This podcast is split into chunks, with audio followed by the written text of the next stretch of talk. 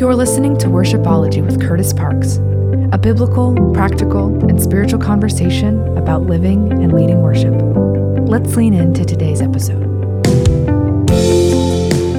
Well, hey, thanks so much for joining us on the Worshipology podcast. And uh, listen, today I'm really excited because uh, I've got Natalie Runion on the other line. And Natalie, I mean, just Raised to Stay is something that like our entire church staff follows, and your name has just popped up all over the place. When they when they found out I was talking to you today, uh, people were getting geeked out. So Natalie, what's up? Say hey. Hello, everyone. Oh my gosh, that makes me laugh so hard. Yeah, I think I made a lot of people jealous uh, today. And I mean, we're going to get into some good stuff. But I mean, part of your story that's really cool is that, you know, I mean, we're going to get into this, but, you know, you are a worship leader. And, and here you have this incredible uh, online ministry that's going to be turning into a book soon. I mean, tell our listeners a little bit about who you are, what you do. Yeah, so I'm a pastor's kid from Cincinnati, Ohio. Grew up in church, the Church of God, actually, Cleveland, Tennessee was the mm-hmm. denomination that I was raised in and you know watched my parents go through their own fair share of hurt and you know pretty much decided I don't think I want to do this with my life and went to a very public university in Ohio and just had to wrestle with my faith as a pastor's kid as a believer just really what do I believe in? Why do I believe in it? And thankfully Campus Crusade for Christ was there Let's and, go. You know, Campus Crusade in the 90s and the early 2000s was just awesome. And yeah. we happened to have the largest Campus Crusade in the nation at the time. And Louie Giglio had just started Passion. Wow. And it really kind of awakened in me worship as a whole was sort of my gateway into Jesus. That even mm. though the mm. church had hurt me and my family, when I worshiped, I forgot about that. I forgot wow. that I was hurt. And there was a little song that everybody now knows called Revelation Song that came out at that time. Mm. And Jennie Riddle had written it, and Kari Jobe was singing it. And a church asked me to come and lead worship for them while I was leading worship for Campus Crusade. And I sang that song. And I just was reawakened to a call that I think I had let go dormant. And for about 10 years after college, I was bivocational as a gym teacher and wow. I led worship pretty much all over the Ohio and middle, you know, middle Ohio, Midwest area for the next mm-hmm. 10 years. And it just, you know, was a time for me where I realized I did love the church. I just had to learn my relationship with the church and it couldn't be my parents it had to be mine and so worship yeah. was a gift it was uh, something that the lord used to keep me in the church when I wanted to run away most. Wow. I had no idea that Campus Crusade was a part of your story because that's a huge part of my story as well. I was at Virginia Tech, and I mean, you know, Thursday nights we had about 600 students meeting there. And I think you're right. Like, as pastors' kids, sometimes we just, you know, y- your parents have this faith, and until you make it yours, I had a buddy once tell me, God doesn't have any grandkids, He only has kids. Right. And so, and so you can't just, you know, adopt a faith from your parents and expect their faith to be yours automatically. And you've seen that probably better than most people on the the the effects of just um, sometimes being raised in church can turn people off to ministry. But talk to me a little bit more about your story because what was it that just captured? I mean, it sounds like worship. You just had this experience where it was your own faith, and that's where you really found Jesus in that that experience of His presence. What was that like? Growing up Pentecostal, so much of what we did was encounter, you know, and worship yeah, yeah. was that was that encounter. And once you see certain things, you can't unsee it. If you see somebody healed that you knew was in right. a wheelchair for most of your life and they get up and they walk, like you can't deny you saw that. Or mm. if you're with a student and you're praying with them and they receive Jesus, and you encounter the living God in their life. Like you can't unsee that. And worship was just this constant encounter for me that the Lord knew I needed to show that He was showing up in my circumstances, no matter how bad the day, no matter how hard the circumstances, that He was in that. And I think He knew that I was going to respond to encounter first, and then I would develop my love for formation and that through mm. biblical worship that I would learn who he was in his word that wasn't based off emotion but that yeah. was based off the truth of who his word said he was and who I was to him based off his word. And, you wow. know, it's hard to love a church when you don't love yourself. Mm. And worship was how I learned that God loved me, that it wasn't based off what I did, that it wasn't based off what my position was. But when I asked to meet with him, he never hesitated. He wanted to wow. be with me. And, you know, the formation piece for me probably came later in life where I was songwriting and really wanted to sing songs that declared over the church who he was. And if mm. he I mm. couldn't declare it as truth then, that I would declare who I needed him to be. Wow. And the only way that I could write those songs is twofold. If I knew his word and I loved his church. The whole idea of loving the bride of Christ, it's not really an option, is it? No. And yet I think I think so many times we we have these conversations and I, I kind of want to dive into this a little bit because here we're coming out of 2020, 2021, 22. I mean I, th- I still think we're in this rediscovery phase, almost a reorientation of the church. Who are we? What do we believe? And I mean, you know, there's been this era of deconstruction to, for lack of better term and i mean you could probably put better language on this but what what have you seen as far as this modern worship movement. I mean, because, you know, going back to the time of Campus Crusade, you know, I'm 40 years old and, you know, 2000, I graduated from high school. Around that time, you know, Matt Redman's coming out with The Heart of Worship. And it's a different era of worship music. Whereas today, and I, I don't know if you've gotten a hold of Jeremy Riddle's book, The Reset, but wow, like what an eye opening book on just like where worship has become almost industrialized um, how are you seeing all of that kind of tie into people's stories and even kind of on that deconstruction landscape? Well, you know, you and myself and Jeremy Riddle, most of the worship leaders who were in that time of the late 90s through the middle 2000s, mm-hmm. worship was so innocent. We sat around mm. campfires. It's kind of like that old church basement song from Elevation we were flipping transparencies and we knew four guitar chords and nobody was recording us and on, nobody nobody yeah. had cameras and we were really worshiping because we wanted to be with each other and with Jesus. And mm. it wasn't about the person playing, it wasn't about the person singing. There was no microphones. It was truly community at its finest for us. And I'm amazed at how quickly it got perverted because yeah. we saw what happened when you put a camera on someone and suddenly there was language around who the person was singing and there was YouTube and there was Facebook and something that was so innocent so quickly became a promise that we couldn't fulfill for everyone and that was fame. Wow. Wow. Whereas when we were alone around the campfire, the one thing we could promise people was that they would encounter God and they would find community. Mm. Now we're saying if you're a worship leader, you might get a platform and you might become famous, and that's the goal. And wow. we lost the two parts that are so biblical, and that's biblical community and encounter with the Holy Spirit. How do we get back to that? How do we get back to that on a practical, spiritual, relational level with with our teams? Because right, you know, we've got a lot of worship leaders and worship teams listening to this podcast, and I think deep down inside every worship leader and it's crazy because I'm actually preaching this weekend at our church about getting back to your first love and putting God first above everything else. And yet, you know, we're surrounded by the realities and the day to days, and that, you know, hey, this has to be excellent. And you're constantly bombarded by this, you know, perfection culture that we see out there. How do you fight against that? And how do you keep those two things that you just said biblical community and an encounter with the Holy Spirit? How do you keep that front and center?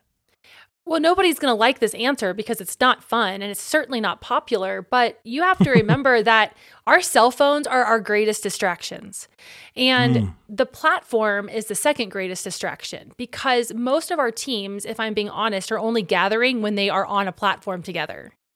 Wow. So, one of the things Jeremy Riddle would always talk about when they were at Bethel, I believe, was how they would bring together this community and they would worship together. Because if you can't mm. worship together in private, what makes us think we're going to be able to lead people in public? That's and it. when I think about like what made us so innocent. It was that we didn't have cell phones recording anything. We showed up, we did our thing, and it's kind of like if a tree falls in the forest and nobody hears it, did it actually fall? Yeah, yeah, it's yeah. like if nobody records worship, did it actually happen? Right? Wow. And so I think for teams, having team nights that are non negotiable, but team nights yeah. where you come in together, you put your cell phones in a basket, and we say for one hour, it's us and God. One hour. Wow. We're going to prophesy we are going to cast vision. We are going to get on our faces and we are mm. going to seek the Lord and we are going to pray for one another like we are in the upper room. And we are not going to stop until the Lord says stop. Wow. And when we when we start there, that is where I believe that that unity commands the Lord's blessing.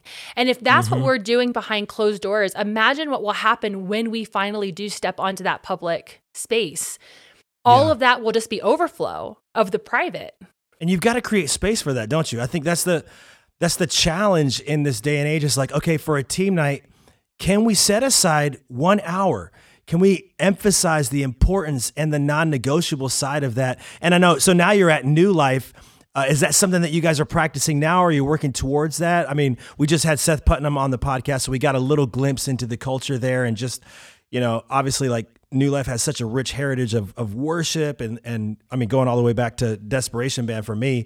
But I mean, talk to me a little bit about how do you create that space and make it a priority, not just for yourself, but help your team see the need for that. It's it's nearly impossible to go all the way back to what we had in the 80s and 90s, you know, because life has changed. Yeah. And one yeah. thing that I love about New Life is that their leadership models what we want to see. And that is they carve out space for 24 7 prayer. We have a, a, prayer center where we have somebody on a piano and somebody singing, and we're inviting mm. the congregation in to pray. Not every opportunity is a big stage opportunity for worship. And it's yeah. in those spaces that skills are honed. And um, an encounter is in, is encouraged, and I think our people then trust what they see on the main platform because they're watching our people lead in these smaller spaces. And when you have a guy like Jon Egan who has been at New Life for nearly 25 years and has mm. has really fought for the purity of a worship culture, that is a gift. And not every wow. church has someone who's willing to contend for a healthy worship culture. And so wherever you are, be it a big church or a small church, we really need to be what we needed when we started. And what did we need? We needed a culture that pointed us to Jesus 1st mm-hmm. and to performance second. And then we create that culture. And we know that vision leaks, and that can be a good leakage or a bad leakage. And so mm. you cannot cast vision enough with your people. And that's what New Life does really well is they are constantly casting vision as to what worship is and what it isn't. And wow. then they model that. And so I think I've been blessed to see that over the last six years. But I've also been in environments where it isn't a priority, where people are hiring giggers. They just want the best musicians in the land. And then mm-hmm. you sacrifice what the true vision is of worship in your church because you're just desperate. And wow. I I would rather see us with one acoustic player and a mediocre singer who have a heart for Jesus than the best giggers in the city who don't even know who Jesus is. There's this there's this definite call back to authenticity and I think I think it's twofold. I think it's going to be in the corporate setting and also in the private setting like you said like individually. What are some things that you've been able to do like not on a platform, not around a church staff, not around other people, but even just personally making sure that, and we can even kind of lead into this a little bit, making sure that you don't get bitter, jaded when things don't go the way that like we see in the Bible they're supposed to go around us, or even in the sense of like having that Holy Spirit encounter on the regular day? Is it just living that life of devotion? I mean, what are some some ways that you've kind of been able to practically live that out? Well, to be totally vulnerable, I mean, I'm 43, and at mm-hmm. 40, my worship career was cut short and not by my choice. It was kind mm. of just decided that I would no longer lead worship anymore. And I remember being so mad that I hated worship music. I I couldn't even listen to worship music on Spotify because I just was sick of it.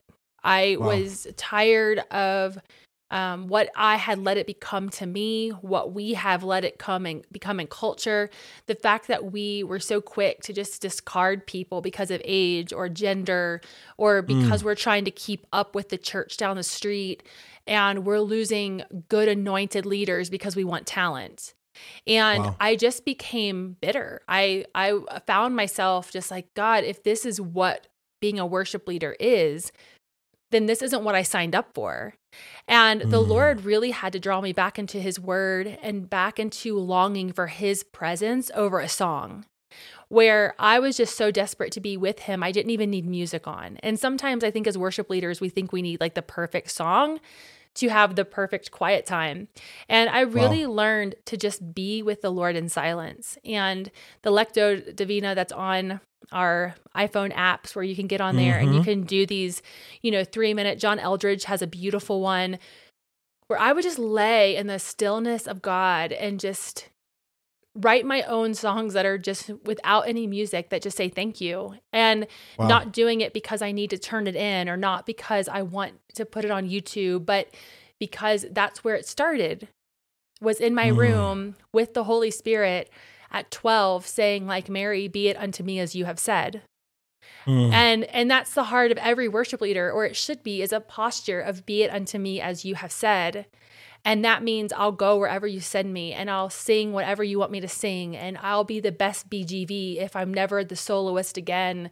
And if you wow. never use a song in public, then let it be heard in private. You know? Wow.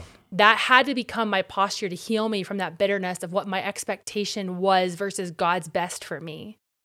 Wow.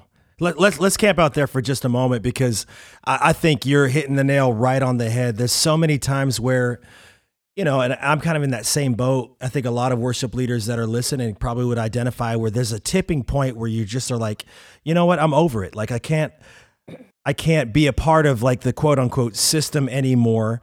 And it, it starts become this is where you linger into that position of like, are we professional Christians or are we Christ followers 1st mm-hmm.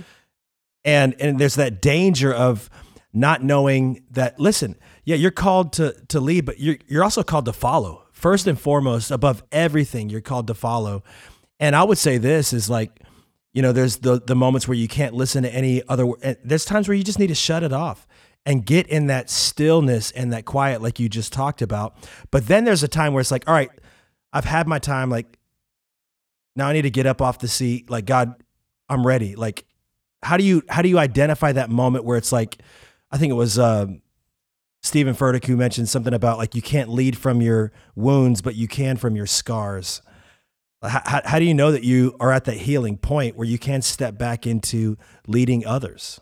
One of the greatest things that the Lord showed me was that He doesn't change His mind about us, but He will change His method and how He uses us. And mm. while a lot of worship leaders think the only tool they have in their tool belt is their instrument or their voice or their writing ability, we are actually multifaceted creations of the Almighty God who has more than one trick up our sleeve. And God has reminded me constantly that his kids are not one trick ponies. Wow. And when we release the thing that we think is good, when we release the thing that we think is best, then it allows God to step in and to do a new thing in us. And He promises us that He will do a new thing. And I think yeah. part of our stale, stagnant, despondence is when we become bitter that it didn't look the way we thought it was going to look. So we take our toys and we go home.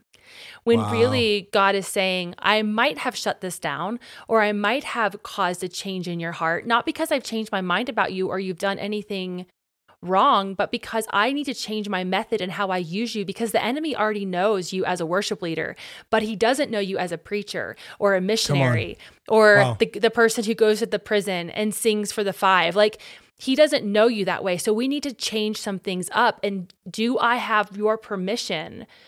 To use you in a new way. And I think wow. when we allow him to use us in a new way, then it kind of takes away this identity crisis of I'm only a worship leader. Mm. And we become so much more in the kingdom of God because he is a good father like that. And I think a lot of people, you can discover that the easy way, the hard way, the easy way is just to be open handed with it all, right?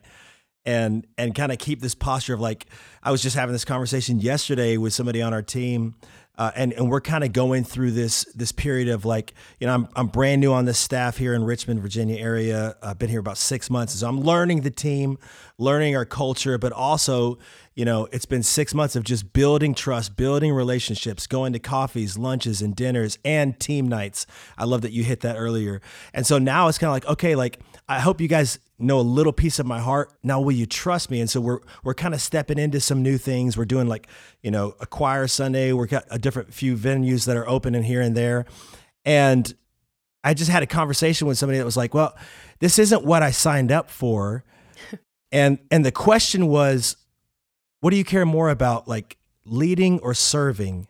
And and isn't that the, the question that like maybe all of us at some point need to ask ourselves is are we tying our serving to just leading? And what happens when you go through a season where that's taken away? Does your identity get taken away with that? Of course not.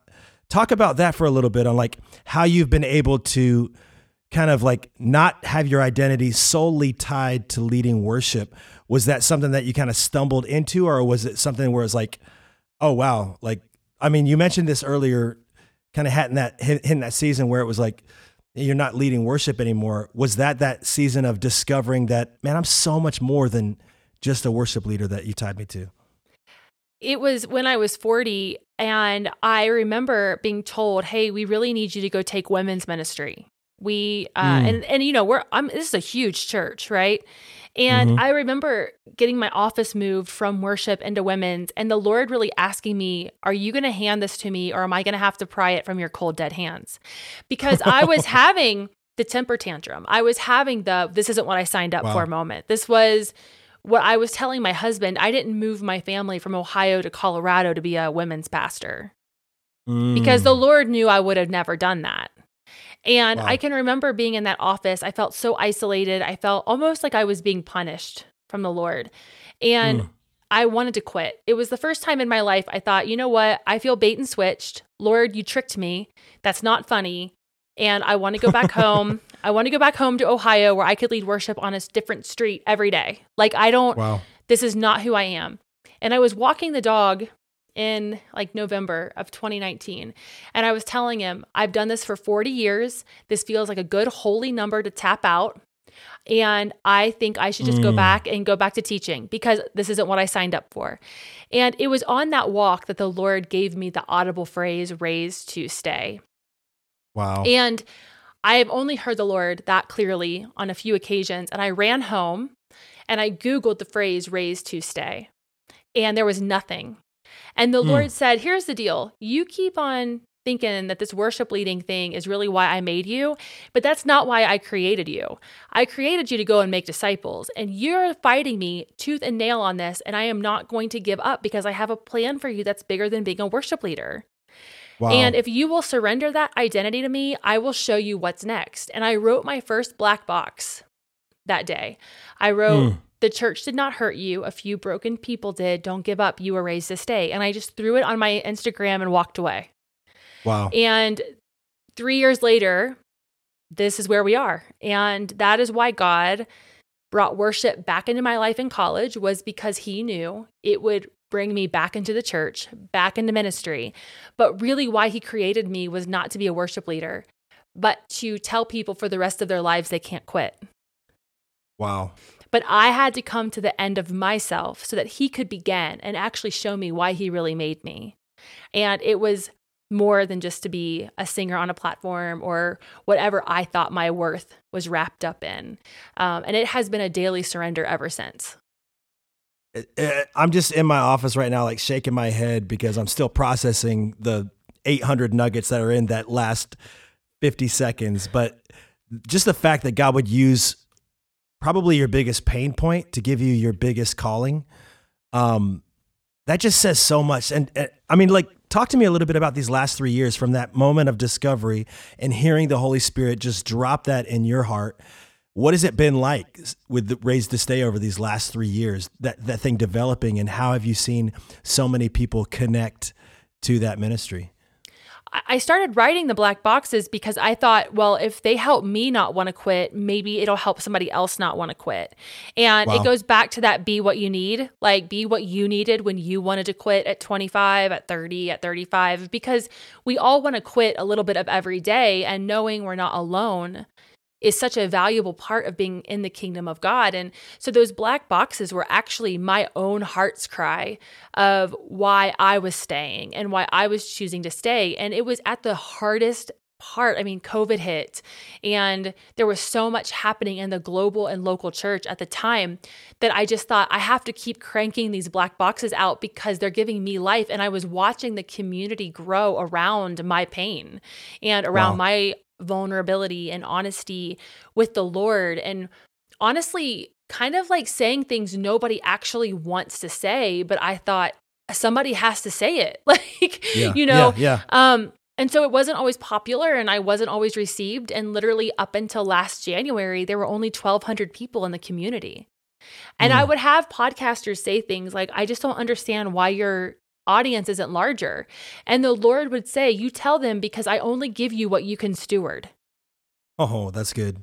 And some of that's us so want good. some of us want to lead worship for churches of 5,000, but we don't even know the five team members on our team.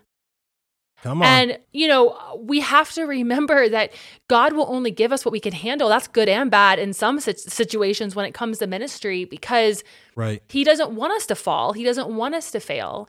And so at mm. the time, all I could handle was 1200. And then out of nowhere, this thing has exploded into what it is now. And, you know, I still answer my DMs.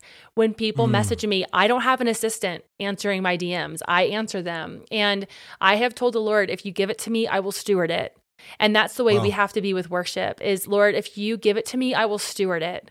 And if it's 5 people or 5,000, I'm going to lead them with the same amount of integrity and passion. That's so good for every aspect of life and especially when it comes to leading worship whether you're a songwriter. I mean i know some people that want to write a ccli top 100 hit and they're not faithful to write the story of their church. Right. And and there's so many people that yeah we're going after that big stage but you know what man? God will never and, and here's the deal motives are everything.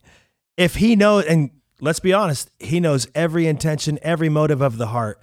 If there's anything that is in and of you that's not of his Holy Spirit, why would he give you the things of his heart if we haven't truly delighted ourselves in him? Like we love that Psalm 37 4, you know, grant the desires of my heart. Yeah, delight yourself in him first. Yeah. And oftentimes he takes those desires and kind of like what you were saying on how you discovered the whole Raised to Stay, like he'll take your desires and be like, yeah, give that to me. I'm going to do a little tweak in here and I'll give it back to you when it is actually my desire and I'm going to place that in your heart. And I mean, wow, it's just it's an incredible to kind of hear the backstory on that. Um, tell me a little bit about what this year looks like for Raised to Stay. I, I saw, is there a book in the works? There is. So July 4th, Raised to Stay, Persevering in Ministry When You Have a Million Reasons to Walk Away will launch on the 4th of July. So me and America, we're coming at your doorstep. Let's go. um, and we're in pre-orders and the pre-orders are just doing so well right now. And so I'm traveling. I'm going to be all over um, the United States, Mexico, Canada between now and June. And I'm just thrilled uh, to be sitting with churches and just reminding us all why we're still here. And it's partnering, it's a lot of partnership with other pastors and leaders who have their own stories and testimonies. And that is my favorite part of this. I obviously have my own family here in Colorado Springs. And so I'm also a mom first and a wife. So that's my main ministry. But when we look Love at it. Raised to Stay, you know, this is what I wanted when I was a little girl and I just didn't know how to put a language to it.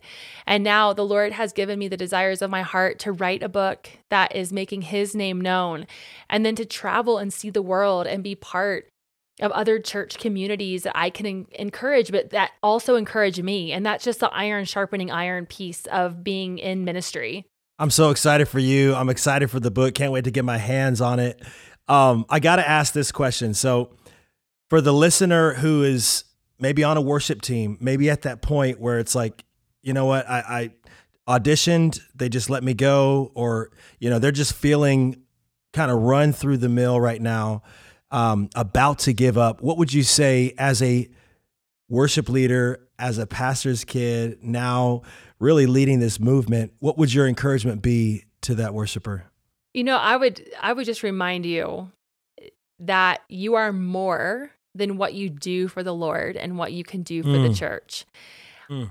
And there will be people who will question your talent. They won't see what God has put in you. But I would go back to the very reason you said yes to Jesus to begin with. that first moment when you said, I want to follow you, Jesus, and I want to take up my net and I want to go and I want to make disciples. And I want to remind you that He didn't call you to be a worship leader, He called you to be an ambassador of Christ. So good. And we often quit right before the breakthrough because that's the kind of enemy we have. But the God that we have is the God who redeems and restores all things. And he turns all of the things the enemy tries to do for our harm and he turns it for our good. And I believe we have a generation that would rather quit than fail. And wow. we have to continue getting out there on the field, showing up with whatever tools God has given us and saying yes with that same fervor we said yes to Him, whatever age we were, and trusting that He who began a good work in us is faithful to complete it to the very end, not halfway, because God doesn't do anything halfway. And I would also say, that so many times the thing that we think is going to kill us is actually the beginning of a resurrection. And so when we wow. find ourselves buried, we're in a really good position for a resurrection. So don't give up just because it's dark.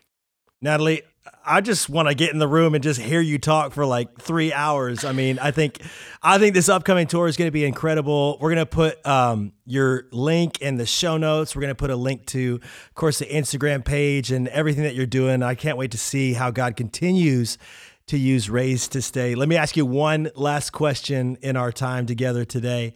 Um, this is just something I've been asking people, especially kind of kicking off this new year. W- what is the Holy Spirit speaking to you uh, these days um, as you kind of kick off a new year? What's like, you know, I, I, mean, not to get all cheesy, some people have like, you know, a word for the year or a verse for the year, but maybe it's just something you feel like the Holy Spirit's kind of deposited in you for such a time as this. Um, yeah, I just love to hear that. What I'm hearing just so much resounding right now is remnant. That Ooh. God is calling his remnant to a place of confessing our brokenness so that he can shine through. Not a perfected people, but a broken, humbled people. And, you know, people travel thousands of miles to sit in cathedrals and stare at stained glass windows. And when mm. I look at the church right now, I see us creating something with the Holy Spirit of all of our broken pieces, all of the miracles of our stories coming together to put together a beautiful picture of who Jesus is. And it's through his light that we're going to shine bright. But in order for us to be part of that remnant, we have to be broken. And so wow. to not forsake our brokenness, but to accept our piece in the picture and to be proud of where we sit in it.